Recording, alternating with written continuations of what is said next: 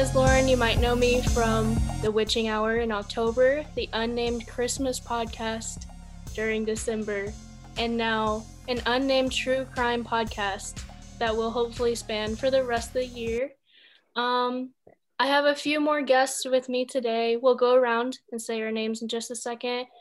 Um, but if you don't already know me, my name is Lauren, and a fun fact about me is I have American Girl doll teeth. And I did not know that was a thing until today. I saw a video on TikTok, and now I'm really self conscious of them because they're all I can see when I open my mouth, which just means I have really big front teeth and I can see them when I open my mouth. I'm Alina. Um, I was a guest on the last two podcasts every once in a while. Um, a fun fact is I got my ninth COVID test today. It was negative, but yeah, number nine. I'm Imani. Um, very happy to be here. Um, a fun fact Mr. Yonda was supposed to give me um, Lauren's previous podcast to put on TCFM, um, and he never did. So, Savage. Savage. I'm Bren. I was on a couple of the Christmas podcasts with Lauren. You were on all of them, weren't you? Oh yeah, the only Christmas podcasts. um, and a fun fact about me is I lost my debit card this week. I fun fact about me, I actually stole Bren's debit card. it's canceled. Don't worry, guys. Yeah, I know. I have a new one coming in this week. Is that interesting? I'm Maggie.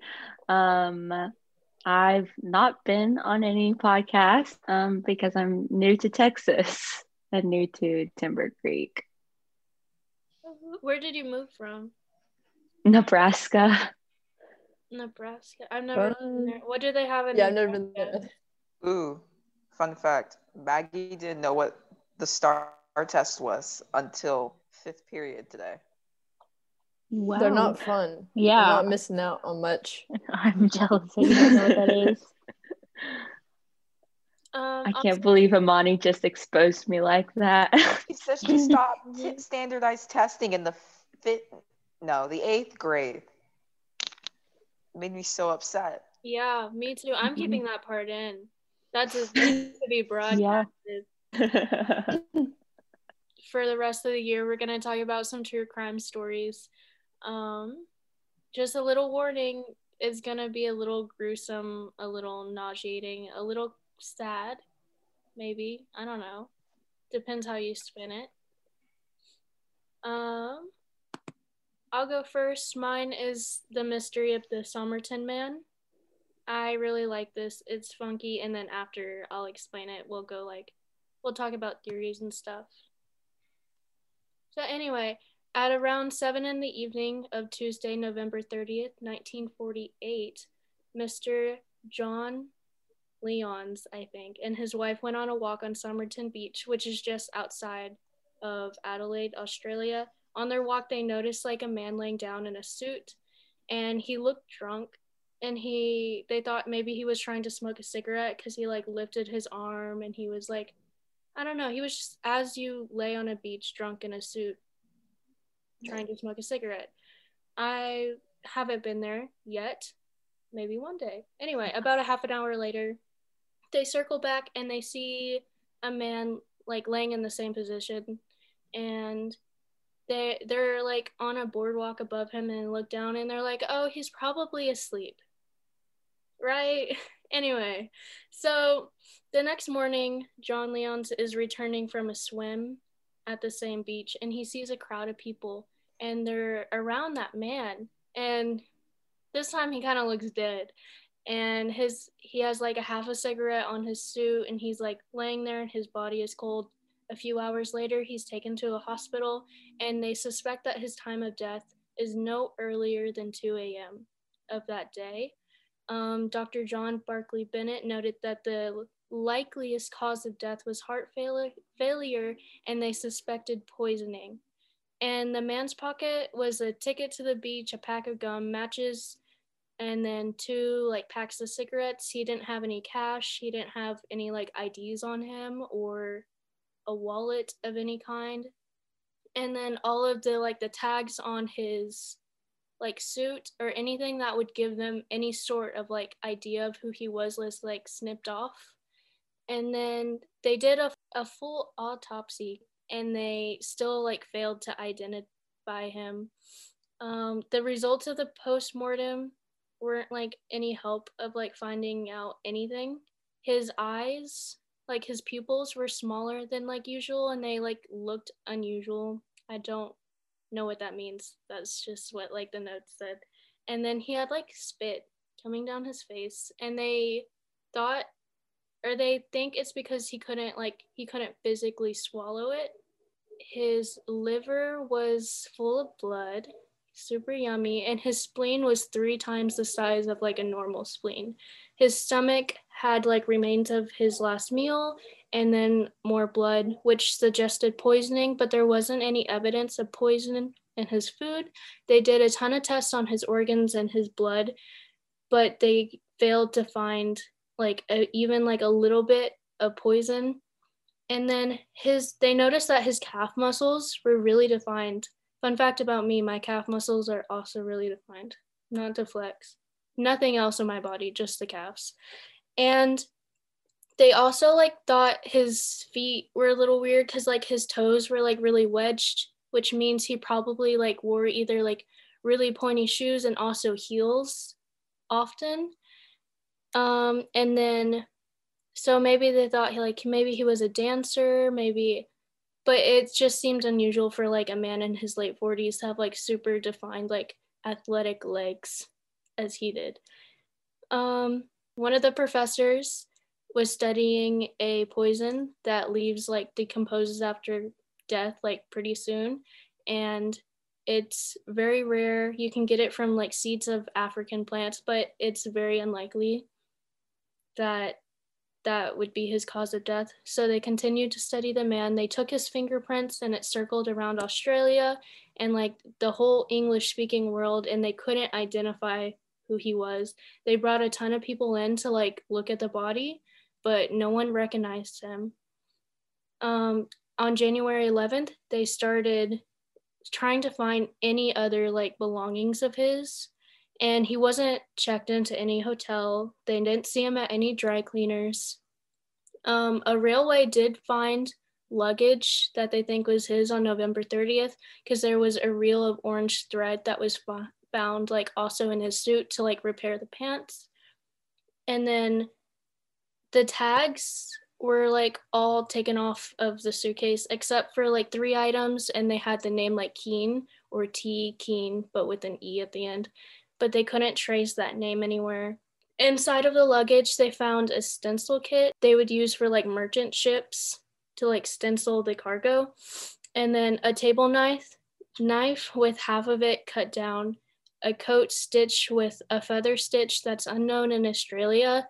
Guessed he was maybe from America. And then, four months after the body was found, they discovered a secret pocket in his pants, which I don't know why it, it took them four months to find that, but there was a little slip from a book, and it's a Parisian phrase, and it translated to "it is ended." And then they found like the they discovered the papers from like a rare New Zealand copy of this Parisian book. Later, they buried his body. They obviously, because he was decomposing. F. Anyway, they like took casts of him though, so they could still like, they could still like um identify him and make like made like a mold, which is kind of nasty. Uh, in 1978, fun fact, there were flowers that were left in odd intervals on his grave, but no one really knew who left them there they begin to search for like the poetry book that he had, like the Parisian poetry book, whatever that they only found in New Zealand. And a man once walked in with the copy of like the book that they were looking at. And then he had like a strange story. He said um earlier in December he had gone like for a drive with his brother-in-law and then he parked a few yards from Somerton Beach and he found the copy like laying on the floor in the rear seats and both of the men just assumed it was each other's copy because they had never seen it before. And then um after like the news was alerted of this they found like the copy that they had and like the the page where he had the little slip in his pocket was torn out. They looked at the book and there was like um, a telephone number penciled in the corner and then there were also like faint impressions of other letters with like capitals underneath them which means it was probably a code and they like examined it but no one's like been able to crack the code. They had a bunch of like cipher experts in australia look at it and they published it in the press like hoping someone could crack it but no one did and that is all we know of him and his like identity. So some people think maybe he was like a spy of some sort but there's like it's a very strange case because like we still don't know who he is. We don't know where he came from. He likely came from other than australia. We don't know if he it was like maybe a suicide because he had the little he purposely tore the it is ended part and sewn it into his pants but that could have i don't know it could have been so many different things I've heard this story before and I've always thought like maybe he was like a spy or something, but like the details you just told me, I'm I don't know anymore. Like it's really confusing. yeah it's just every like every like piece of information that like was uncovered just made it more confusing I honestly think he, he was a spy. That is the only one that makes the most sense. Because, just- like, yeah out of everything, like, it would explain why a man his age would have, like, athletic legs. It would explain the weird circumstances of the poisoning and his death. It would explain why he would have hidden po- pockets that would take months to find. And it explain why there is like a ci- a cipher that like no one's been able to crack yet. So I think that's the most plausible theory. and plus he didn't have like identification on his I- body and stuff like that it's Yeah, a it- weird circumstance how did he get there and like if the couple like looked down at him and they were like oh he's asleep if they like got him help then maybe something else would have happened and i don't know it's just so odd He could have been a part of a cult. I just yeah I, I think it's yeah, I think it's it's um it's likely that he was a spy, but I don't know, like I feel like it's very easy. It was very easy in the 70s, right? That's when the the investigation stretched to the 70s but his he died in 1948 Okay. So like in the late 40s, I think like it's it was very easy to live off the grid because like McCarthyism hadn't come into play yet and that's when the government really started to like be um that's American government. I keep thinking that we're talking about Australia here. yeah but he could have But um being in his clothes was something that was common in America. So he could have been American. We just don't quite know. No, a thing to remember is that during the 1940s, World War II was happening, where there was a lot of trading of spies on both sides. So there's always that to be mindful of. mhm. But he was found in Australia? Yeah, like he his like last moments in Australia was on the beach But like smoking. So let's say he, yeah, let's say he's a spy. Why is he in Australia? like, I don't know. another he good have been he could have been It like kinda- investigating someone Yeah. there. It Like kind of sounds like blood- he like something happened and he knew that his life was gonna have to end, and he like went to the beach, and like that's he like chose to be there, you know, because he I don't know. I feel like if you like know you have to end your life, he probably, you know, they had like certain pills they could take. That's kind of nice. That's kind of sweet. Yeah. Wait, Well, did they say what poison? yeah. I don't. It, it was most likely, I can't pronounce it, but it's derived from the seeds of an African plant and it decomposes like as soon as you die. So you can't like trace it. I remember I'm definitely I'm getting like spy vibes because I feel like something happened and he was like, well, life has got to end here and you know, he was like, well, I can go to the beach and lay down and that can, you know, be the end for me. So I feel like he something happened and he just went to the beach and he decided to take whatever poison and then he died. Because like, where would you get poison that like disintegrates after like like a day, like a normal person? Where would you get that? That's what I was thinking because like he had to have some connection to someone who was able to get that poison from a plant in Africa. Um, and obviously he would be from a different like no one in the area knew him.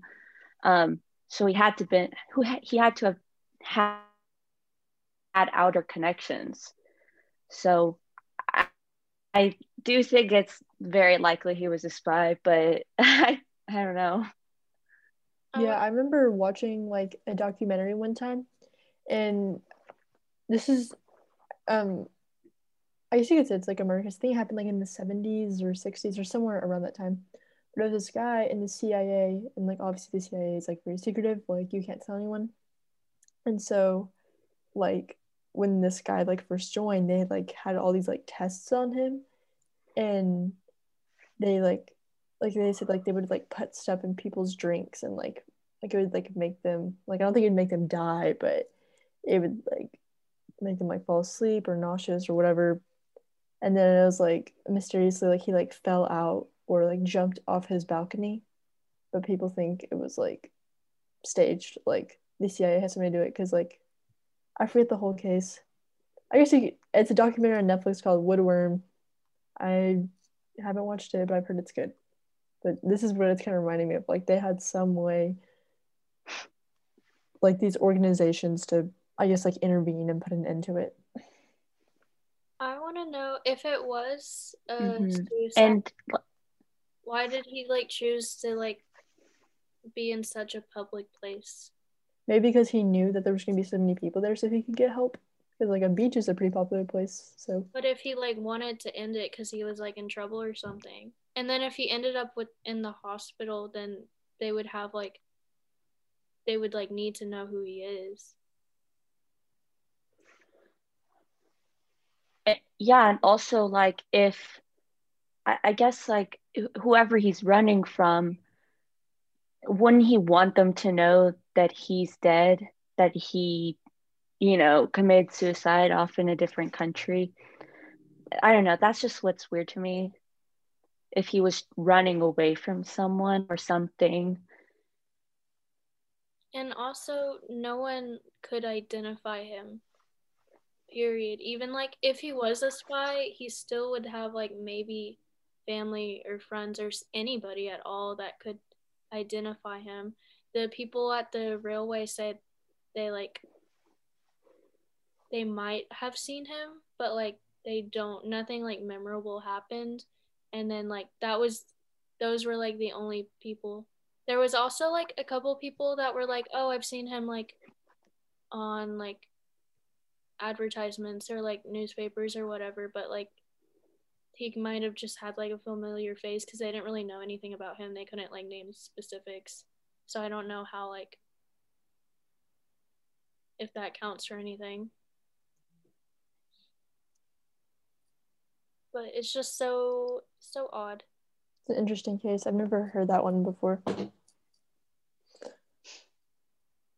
Yeah. Were there any other theories than just him being a spy? Because I don't know. Yeah, it'd be interesting to hear like other people's perspectives. I feel like there are some creative people out there. Because, like, I'm sure there are some people out there who like think he, he, you know, popped out of nowhere. maybe he switched um parallel universes, Maybe like the or he's an alien. I forgot what the the case is called, but the guy that like flies in. It's called the like Tanam Summer whatever case. Yeah, and he's like, I.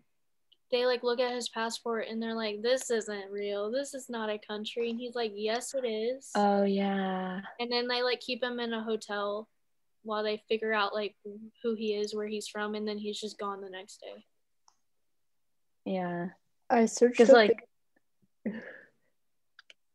what if he's like a time traveler and he didn't want any identification on him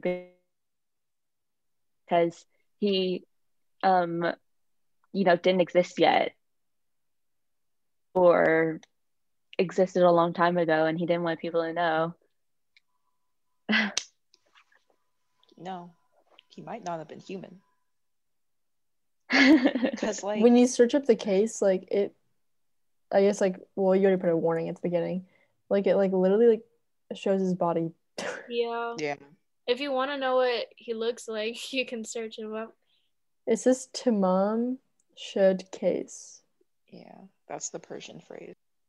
They did some more DNA testing more recently with what they had, and he's probably American. And Good to know. they found some people that could be related to him, but no one knows him. On his grave, Wow. it just says, "Here lies the unknown man who was found at Somerton Beach," Imagine. Savage. and then it just had, and then it just says like, December first, nineteen forty-eight. I said, sucks to be you. Here lies the unknown man. Oh, it's possible he was involved in the black market for like scarce goods, which would explain the cargo stencil, like stencil found in his belongings. Hmm. So like true said cars and stuff, and like would explain why. and also he would me him. and he would have Maybe. poison it would explain why he has the poison and why he didn't want to be identified maybe he was a big um black market dealer Yeah, Maybe someone like staged his death. You know, he knew too much, was trying to get out or something.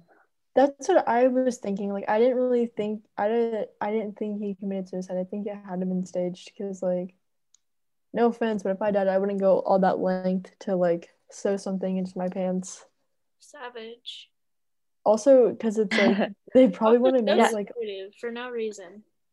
they they probably want to make it all dramatic. I guess like like secretive and stuff, you know, because like they put like that cryptic stuff into the like uh piece of paper like from the book and stuff.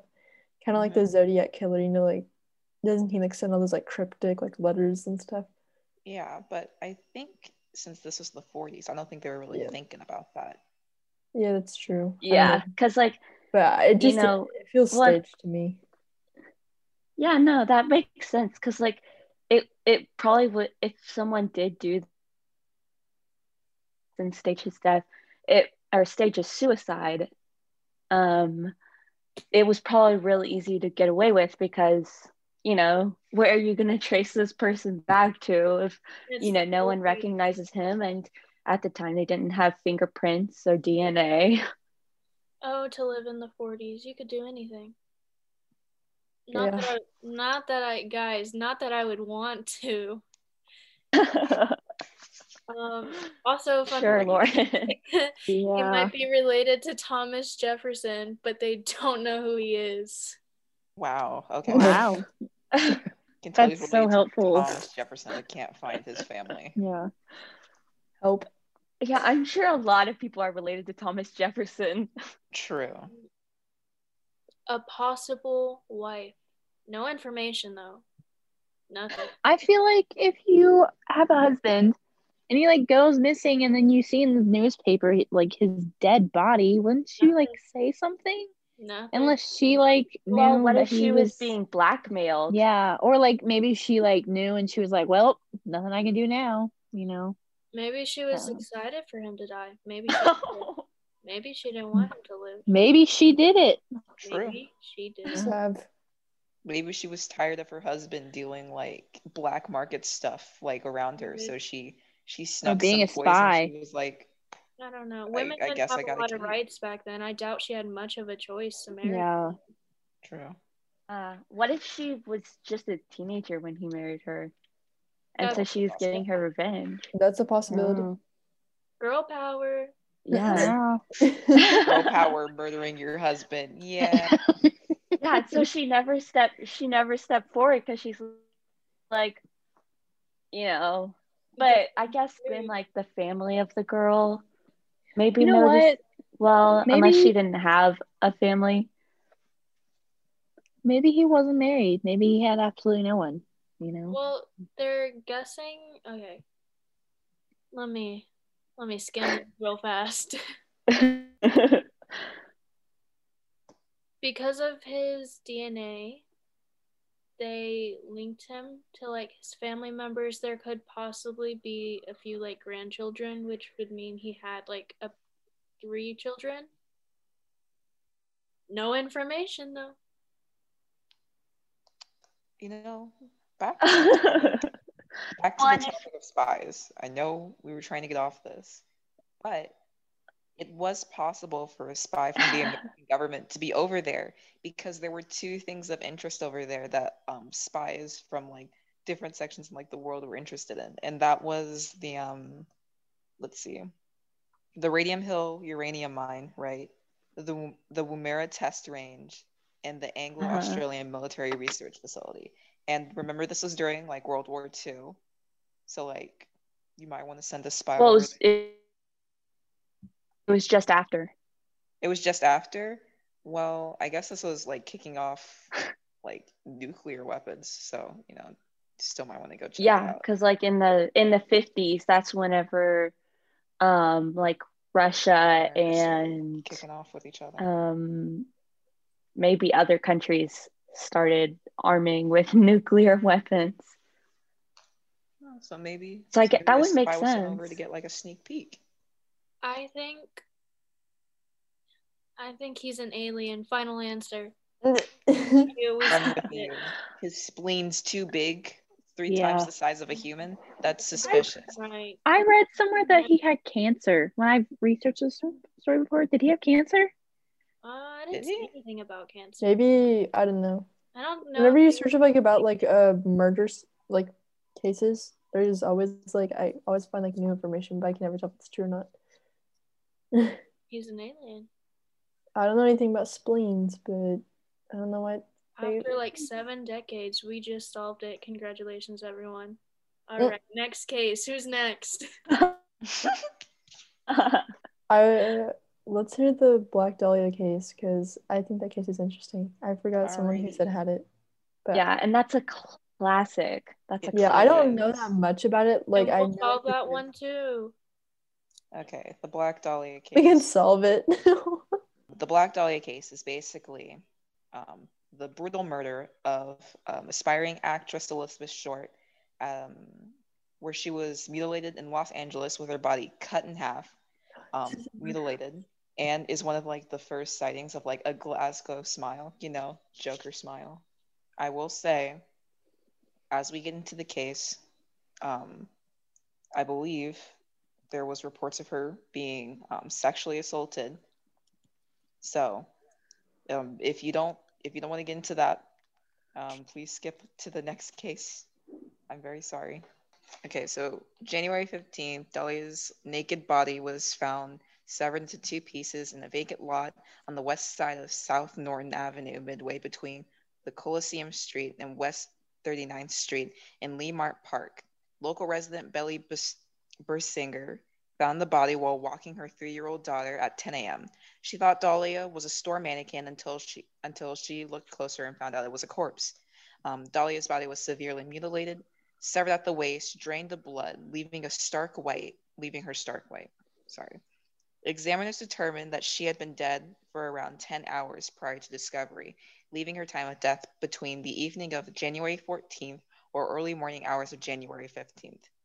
The body had been washed by the killer. Her face was carved into a Glasgow smile, Joker smile. She had several cuts on her breast, thighs, some parts, um, some parts have been like entirely cleaved off. The lower half of her body was positioned a foot away from the upper part of her body. Her intestines had been like neatly tucked beneath her butt. So basically, the corpse had been posed with her hands over her head, her elbows bent in right angles, and her legs kind of spread apart. So, like a Playboy type of thing, which was somewhat weird. Um, upon discovery, a crowd had began to like gather amongst the first to arrive to the scene and took several photos of the corpse and crime scene. Near the body, local detectives found a heel print amid the ground and track tires in a cement sack containing watery blood, which was also found nearby. Um, so an autopsy was performed January 16th, um, and you know, stated all the regular stuff. There were ligature marks on her ankles, wrists, neck, and irregular laceration and superficial superficial tissue loss around her right breast, which was one that had been carved off. Um, Newbarr also noticed superficial lacerations on the right forearm, left upper arm, lower left side of the chest. Um, the body had been completely cut in half, which was something that wasn't really seen unless you're um, fond of the Jack the Ripper case. Uh, she was identified by her fingerprints later on, and which was how her case became so famous because at the time she was um, an aspiring actress who had been in a few short films, I believe. Um, she was last seen wearing a tight skirt and a sheer blouse the media nicknamed her Black Dahlia and described her as an adventuress who prowled Hollywood Boulevard, um, basically kind of deeming the murderer as a sex fiend slaying. So, during, during initial investigations, um, they had over 500 people confess to the crime, some of whom had not even been born at the time of her death. Um, um, 60 confessions have most 60% of the confessions have mostly been made by men um, it was like um, everyone wanted to be the one who had killed killed her. Um, her true um, her true murder hasn't been solved exactly. Um, but the case had to be closed due to an overabundance of people confessing to the murder and also the fact that the time period for solving the murder had eventually like reached its um, entirety, um, and resulting in the case becoming a um, cold case. So, I think the most vile part about that for me is the fact that her dead body was washed. That is disgusting. I don't know why that like absolutely vile, nasty. Also, I read an article her rose tattoo on her thigh was cut off and put yeah. Over. Yeah, it's just so. So. Wait, why was she named Black Dahlia? Like, like, I know her. That's not obviously like her actual name, but like. So. So I told you that she was in some short films, right? Mm-hmm. She had the tendency to go around with like Black Dahlia clips in her hair. Oh. Also, Bryn texted me in the middle of that, and she was like, "American Horror Story. The story is an American Horror Story." Fun fact. But it's yeah, gross. Yeah.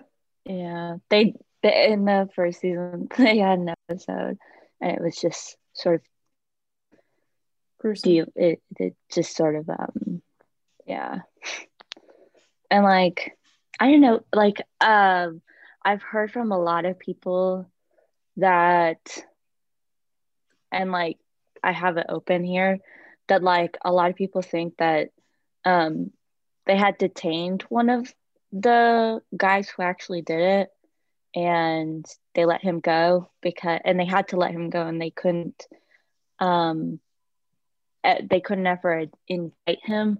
Um because all of the evidence that they had for him was circumstantial and he was also illegally detained. So they you know they questioned him illegally and um all of that. It sounds like she had like a lot of men fetishized her just like really nasty. And like whoever killed her obviously had some sort of like obsession with her. There's a but i feel like no men on this podcast. Yeah But like, I mean, even now, like, always, there's always been problems with men fetishizing women and like, you know, And like they the kill fact, them and they, yeah. the fact that people like confess to it and they weren't even born then, that gave Yeah. me like middle school Tumblr vibes when people would be like, "I'm I can God." They can Black Dahlia's killer. There are theories that the police precinct like covered covered up her death like with the true Would killer. not be surprised by that. I would believe that. There's Honestly, a reason there's that's no like one of the most on believable podcast. theories. But yeah, um, one of the main subset subs. Oh my god, one of the main suspects is Leslie Dillon. I know that, and he named his daughter Elizabeth Mhm. after her, which is so nasty, Yeah. Yeah, that's the guy I was just talking nasty. That who like was detained illegally, so they could never they could never charge him or indict him. Why would you, if you Like- were like six, you're you like think that you killed this woman and then you go off and name your daughter that? Oh my god. Absolutely vile. yeah.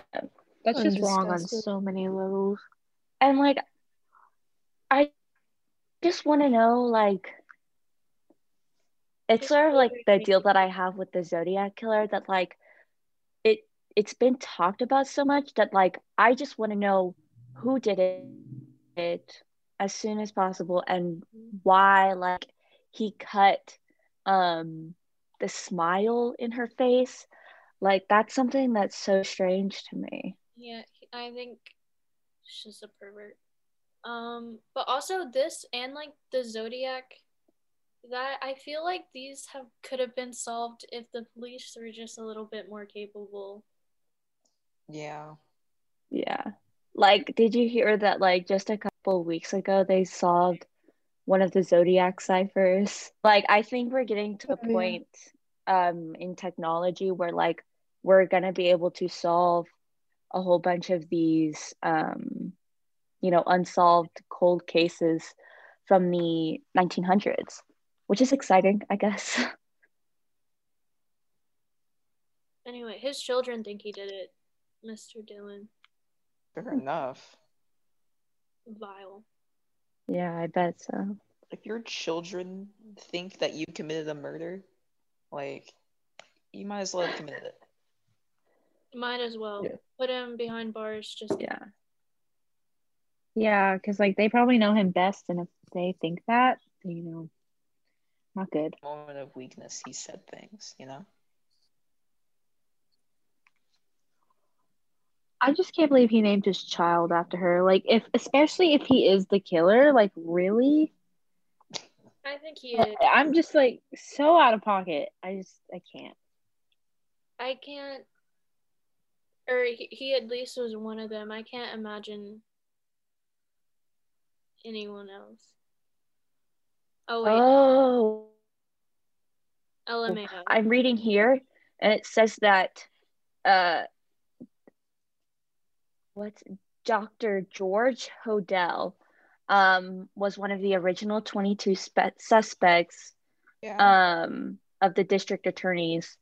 Um, and his son came out with strong evidence that his father to suggest that his father was a Black Dahlia killer. yeah. So here we have another case of a child believing that their father committed the crime. What if it was multiple men? It is interesting that many of the people who have like resurfaced and have like the most evidence against them that they might be the Black Dahlia killer also have tendencies of like either molestation, sexual assault, or extreme sadism. Good God.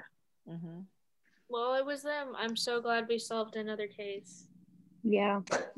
May she rest. We should just submit this to like, We should Honestly, just just submit this at the throw FBI. George Hodel Like, just take and Leslie this. Dillon in jail. This is actually this podcast is actually a secret recording of the FBI. We are the FBI. Yeah. They're probably already watching. I don't So know. I FBI just is looking through our cameras, writing down notes like, "Why didn't we think of this?" I just like I hope that someday that these these victims are able to get justice, no matter how late it is. Yeah. Just Yeah, because like, like, we come to like a final like the the people, yeah, because like the people who did this, obviously they're gonna be dead. Um, As well. but it just like goes to show that like you can't just get away with something. You know, like people are going to find out who you are yeah, we can in time, pee on grave. whether you're lot dead or time. not. hmm We'll pee on his grave. Also, Bury up his coffin mother- and put it in a jail cell. Yeah, L for the mother and child that found her. Uh, yeah. Imagine That- walking your daughter and you think you're seeing a mannequin. You walk over, it's a dead body. Mm, And it's a like a cut up dead body. And like one of that's the really like, so, like- gruesome yeah, the way she was brutalized, Traumatizing. Jesus. like the way she was was brutalized, like That's God, disgusting. like see she like her. with her breast high and you know she just had cuts all over her Even- i don't know like how old was did it say how old this girl was The Let girl look, that like, was she was because i can't young. imagine like the trauma she must have She's three. little She was three when she found the body.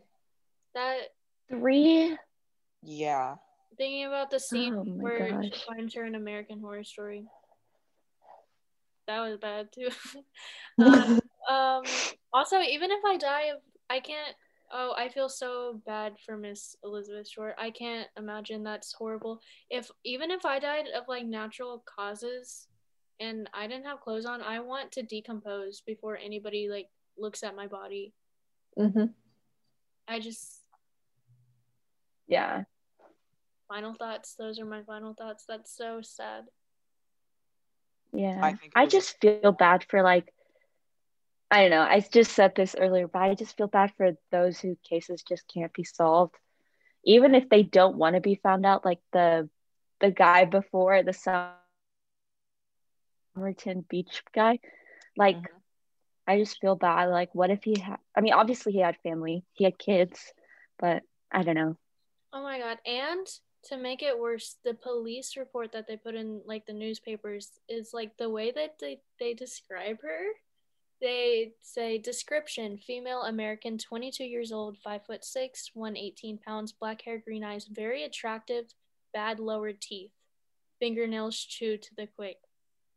They had to point out her bad lower oh teeth. Oh my and, like, god. Why? They had to that's objectify her just one yeah. more time. First of all, I have bad lower teeth, and that hurt. I guess Don't we all? they did not have to like dis- Yeah. determine if she's attractive. Very attractive. Like I what love the Yeah, heck? that's so nasty. Like ugh. And also the rumors going around that she was a prostitute just because, you know, she had like they a lot always think male that. sex Anytime, yeah. Anytime Even there's like a Oh. dead woman. yeah women in Business. fair. This The last like person oh podcast supports like a women in film industry who is an actress must be prostitute that. Yeah. Even like if she was, that doesn't mean she should die. true Why is la- it? yeah was a married man who was cheating with her on his wife.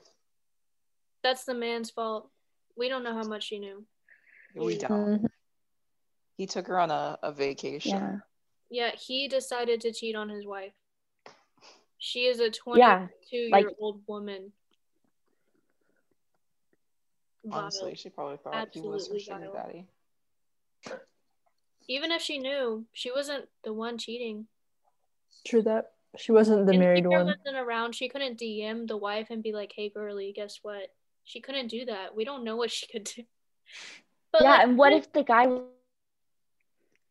blackmailing her if Yeah. like you know he was like oh if you tell anyone you know i'll Sever expose you all of half, your secrets Yeah. face even if she was the most vile, disgusting human being, that doesn't mean that she deserved to die like that, Yeah. or like Mhm. deserved to die. Period. They didn't. People Described as like very rebellious. Yeah. You know, very People- in tune with her body. Yeah, people tend to um believe that good things happen to good people and bad things happen to bad people. So like when something bad happens to someone, they like try to like criminalize them and make them seem like they deserved it so we don't have to feel like we have consequences for nothing. And I think that's what they her. Just alone in this description that the police put out is absolutely disgusting. Mic drop. Thank you. Next case. That's me Oh. dropping the mic. Okay, so here I just found an article. She was unable to have sex. So this woman literally couldn't be a prostitute. She Yeah. tried. and also that her that they're airing out her business for what? Also, there was Yeah. a resolute. Sorry, there was a rumor. yeah, her dirty laundry. Yeah. There was a rumor that she was a lesbian Good. she like always refused to have sex with men, you know. Good. We support everyone. Next case. Bryn, do you have your forensic science case? Shut up. it doesn't. I do have a it's case. question. It is from my forensic science class, but I thought it was pretty interesting. Okay, so this case, it actually happened in Dallas, so it's pretty close. Happened in the 90s. Okay, so on June 6th of 1996, it's a suburb of Dallas. It's like Roulette or roulette. It's near like Garland and Rockwall. Not the point. So, Darlie Routier and her she in her house, sorry. Her and her two sons, Damon, who was five, and Devon, who was six, were asleep in the living room. She was asleep on the couch, and they were asleep like on the floor, like they're like watching TV. And then upstairs in the master bedroom was the son, I mean, the husband, Darin, and their youngest son, um, Drake. And he wasn't even like one, he was like an infant. And so, um, sorry, I'm trying to like piece this all together. I don't want to like miss anything. So while they were asleep, there was an intruder. Um, and the both of the sons, only the two sons that were asleep in the living room, were like brutally stabbed, and the mom was stabbed in the neck and the arm and like the shoulder. While upstairs they were like completely fine, they were sleeping. And what I think is kind of odd is like the dad didn't like come downstairs immediately. Like I feel like I would have you would have heard if someone in your family got stabbed. You know what I'm saying? Um and the mom like it barely missed her like carotid so like she survived. Um but one of the sons died and then the other one i'm gonna get into when she called 911 but he died on the way to the hospital because like he lost so much blood. And yeah so darlie which is the mom she um told the police after she like got up that there was an intruder in her house. And so she went out into the laundry room into the garage. And so when the police arrived to the scene they noticed that the screen in the garage had been cut out um, with a knife. And and upon waking and discovering that someone was in her home she followed the intruder to the laundry room and she told the police that she had dropped the knife on the floor. Obviously, that was the murder weapon. And then she picked it up. And then they said this was n- not an unreasonable action because Darlie was previously unarmed. So most of her evidence wasn't really like making sense. It wasn't really like they could, they're having a hard time kind of planning out what happened because um sorry, like her stuff just didn't add up. Anyways, However, after the action of picking up the knife later caused the police and the prosecutors to doubt her story of an intruder breaking into the house. Um, and they acknowledged that she already touched the knife. And then she quickly realized that picking up the knife could possibly cause fingerprint evidence that um, could have been obtained. And so her phone call with the police lasted for about six minutes at around 2.30 a.m. And um, during that time, you can hear in the first uh, the dad Darin can be heard in the first 30 seconds of the call. And after the first officer arrived on the scene, Officer, I'm gonna butcher his name, it's like Waddell, it looks like. He's also heard on the call. And at her trial, the officer testified no her concern for her children and she refused to help them. Like, which is pretty suspicious because she was like right there with them on the couch. She like she could tell that they were stabbed, but she didn't really care about it. She was just going after the in- intruder. And so after that, it says these claims are refuted by the 911 recording, where Darlie was speaking to her youngest child, the five year old Damon, who was still alive by the time the police and the paramedics arrived. And obviously, he had a lot of blood loss, so he wasn't really talking. Um, and then you can hear on the phone like complaining like why is the ambulance taking so long? And like her crying and screaming and whatnot. And on the phone sorry this is like kind of like long. The intro is kind of long. Um she was told by an officer to like sit down and basically just like chill out. And then and then he basically was asking her like multiple times like why didn't you help your boys like why didn't you see that they were okay? And stuff like that. Um also blood is a big like important like piece of evidence i guess of this case. Because they could tell like they pieced together evidence. You'll see. So and then darren the dad testified at the hearing and at the trial that early into the call the darlie went into the kitchen to get towels for the boys to help with their wounds um, and a bloody towel was found near Devon and was discussed at the trial, where one of the defense officers um, was questioning her about it. They found like a lot of bloody towels. When was this? This is in 1996. Interesting. Yeah. I'm looking at an article from 2002 titled "Maybe Darlie Didn't Do It." Yeah, there is a lot of stuff that she didn't do it. Um, and so the sighting of all these like bloody towels did support the their last name is Routier, the Routier's case. And so one of the police officers admitted that, or the investigators that on her hearing, that he never specifically heard her if she was um, near the sink or if she wet the towels in the sink because there was like a bunch of blood like seeping from the sink. They eventually found it was her blood. They think that after she killed the because they a lot of people do think that she killed the boys. Um they think that she was like cleaning her wounds like over the sink and stuff like that. And like that's why the blood was seeping everywhere and like towels and whatnot. Um because she was like stabbed on her neck and stuff so they think that she did that so it would it wouldn't look like she did it to herself if you get what i'm saying yeah. and also it says that there is like a past huh Hot take: If I were to kill my children, I wouldn't stab myself in the neck.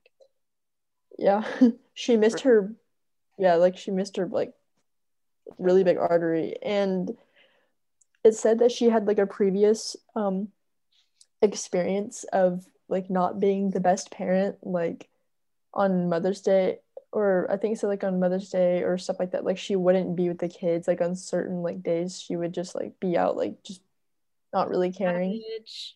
yeah. Was, and it says they were a pretty like rich family like they weren't like really wealthy they were like middle class like they didn't have any like problems. So they don't they don't think that she killed them for that like motive um like about money. But she was um did have was charged with two counts of capital murder. But um then after her case then not sorry not after the case sorry after her trial they moved it down to one count of capital murder.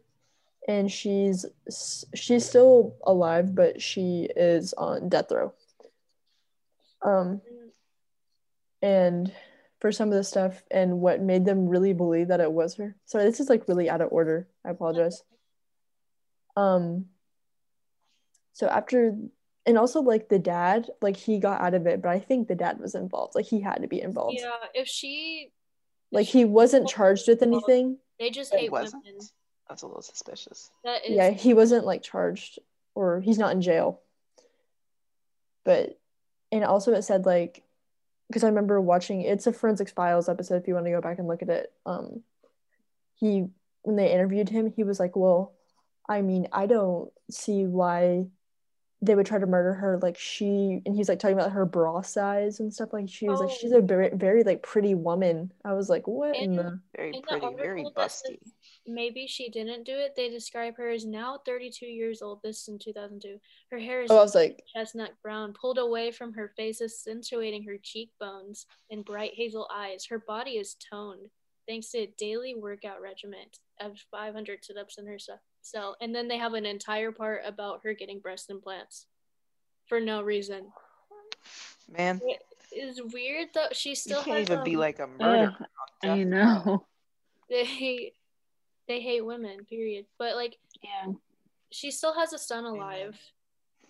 yeah and he thinks that he thinks that the parents didn't do it That's weird. He was also like six months old when it, or a year Yeah. and a half old when it happened. But like, and also he probably doesn't like he seems like well obviously i haven't met him but like it seems like he's the kind of person that was like oh i don't want to have like any bad press on my parents like they didn't do it or or stuff like that if you get what i'm saying you know his mom is on the throw, but savage. But like, why isn't the father also on that? i guess he just persuaded them really well because i was like when i watched i was like they hate women. They're like, she's No, a wasn't- mother.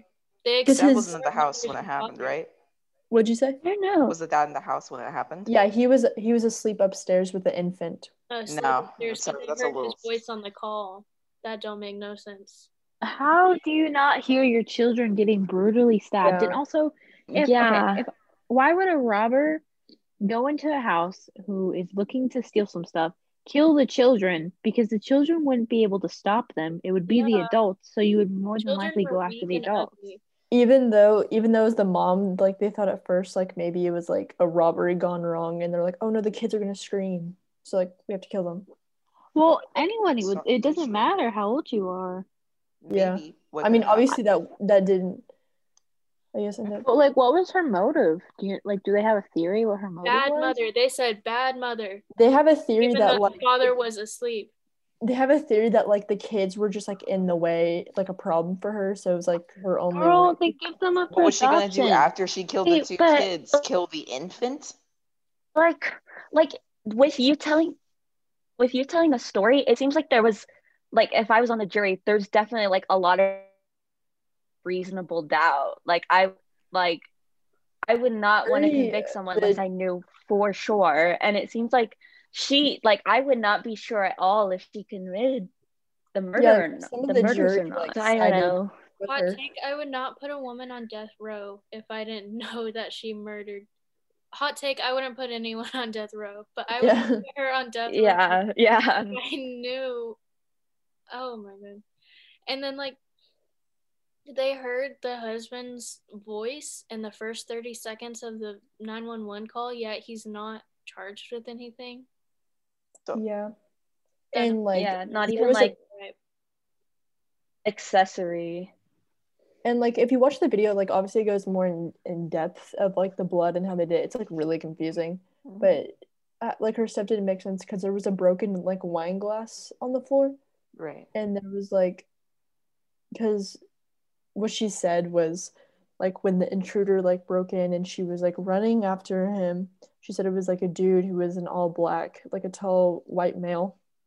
But she could have easily just made that off off the top of her head True. um like in their like kitchen or like laundry room whatever she like pulled out the vacuum so it would like fall and they would like trip or something like that but like how she like moved it or something like that i don't know they're like if we if you were running and this is like after she had gotten stabbed so like it didn't really like it didn't add up How are you running after being Okay. stabbed in the neck? yeah it's like she tried Also, like, I don't know. There's better ways to kill your kids. I won't give them tips, but that's such like a dramatic way. I don't know. Well, I feel like the I feel women like kill more the husband probably Imani, are you saying kill them with chemicals? No, I'm saying isn't a statistic that women like kill people more with like chemicals. Women are sneakier with their Yeah. Yeah, that's what I was gonna say. This seems like a very personal like crime. Um, Mhm. um I Yeah. watched too much Law and Order. It seems like a Um, but like it seems very like a personal attack. Yeah, because like the husband like seems so nonchalant just from like the way that um he's like talked this whole time. Like it just it, it I feel like he had more to do with it than the wife probably did. But I don't know. because he was pretty like kind of like like quiet and also it says here james cron he was one of the investigators from the dallas sheriff department and he was contacted by like the Rowlett police and he arrived at the scene around 5:45 in the morning and he testified that walk when he was walking through the home he did like a visual inspection of like all the evidence Right. and during the testimony, he agreed that after 20 to 30 minutes of examining the scene, he made a comment saying that it looks like there was no intruder here. also, it says outside of the home, officers conducted a search and located a sock laying near a trash can two houses from their home. And the sock was photographed and collected, and it had blood from Devon and Damon on it. And Darin, the dad, he testified at the trial that the uh, he testified at the trial that the sock was his and that the family kept a rag pile in the laundry room um, of old socks and there was no blood around the sock or leading to the sock. It was like it was weird. Just that one sock? Yeah, just one sock with the kid's blood on it. And he was like, Oh I don't know. No, I'm sorry, that's too sus for me. I don't know if Darlie did it, but the dad was definitely involved. I do think the dad was involved. Case solved almost. Mhm. The dad sounds so sketchy. Like, The dad is sketchy. yeah, like because the it murdering of found- two kids would be loud. Okay. Yeah. Mhm. It she found the bloody knife on the ground and then she put it on the counter and then she realized that she and her boys had been stabbed even though she was sleeping on the couch, like right above the boys. Um how do you, yeah, how do you not hear that? I think it was the infant. Case solved. The infant rose up from his from his bed. You know, he's floating. I don't. He Yeah. tele- telekinetically grabs the knives. I- what if he was possessed? I'm the Yeah, only kid in this family. he could have been possessed. You I want never to be an only child. case case solved, case closed. The toddler was Thank you so possessed. much. Um, although I No, do, it wasn't even even though he wasn't even one yet. if That's where um, that's where the possession comes in. if I'm ever asked who I would have lunch with, dead or alive, I would have lunch with Darlie, and I would pick her brain and figure out what happened. Yeah, and it said her, Yeah, when yeah. her screams, her screams made her husband wake up, and then when he, who was the infant, was asleep in the master bedroom with like the dad, like they were both asleep on the bed. Um, the infant was asleep. Wink, wink. Wink wonk. and then he like reached down, and then he tried, obviously failing, to revive only one of the sons. Savage. Imagine Mm. Imagine knowing that split decision. I'm sorry, the decision's made. Whoever he It's- tried to save is the favorite child. Case closed. Thank you so much, everybody, for tuning in. Um, my name is Lauren. I'm also joined by Amani, Alina, Bryn, and Maggie, and we will be back next week with some more gruesome true crime stories. Thank you so much for tuning in. Hey guys. Bye.